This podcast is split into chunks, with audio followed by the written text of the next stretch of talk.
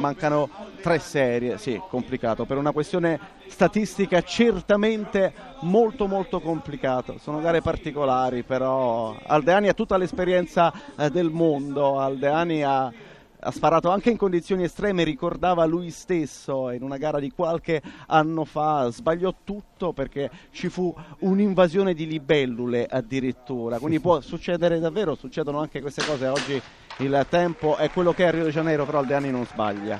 2 su 2 anche in questo caso, quando siamo arrivati alla tredicesima serie, 22, si porta a 4 piattelli di distanza, 2 su 2 anche per Innocenti, resta lì, ne mancano 2, dovrebbe, dovrebbe, sbagliare, dovrebbe sbagliare due piattelli nelle ultime due serie Aldeani e, e, e Innocenti, sì fare il percorso netto. Aldeani adesso importante questo sparo, questo colpo eh, per decidere loro 2 su 2. Deve, spa- deve, sbagliare tutte e due i prossimi piattelli, sarà molto poco probabile, io credo. Difficile, difficile, ma ci aspettiamo un innocente, un innocente sorridente.